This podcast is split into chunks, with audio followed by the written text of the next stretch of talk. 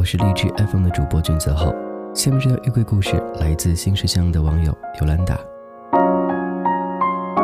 那是一件绿色的长款西服外套，也是回国买的第一件衣服。那时的我刚刚离开挥洒青春的赤道国度，回到春寒料峭的家乡。一晃已过三年盛夏，我少见多怪地感叹着祖国的村庄多美。看着镜子中明晃晃大衣，告诉自己，你要告别过去，这是你新的开始。后来，我穿着它来到上海，成了一名海漂。现在觉得它的色泽太过张扬，而它对于那时急需重启的我来说，是勇气，更是铠甲。下面这条衣柜故事来自唯品会会员啦啦啦，太阳好美丽呀。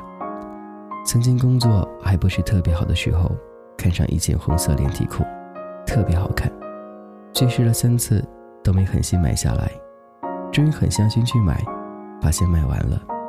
后来去网上搜了好久，也没找到。再后来，都不记得这件衣服的牌子了，但还记得试穿时候的喜欢。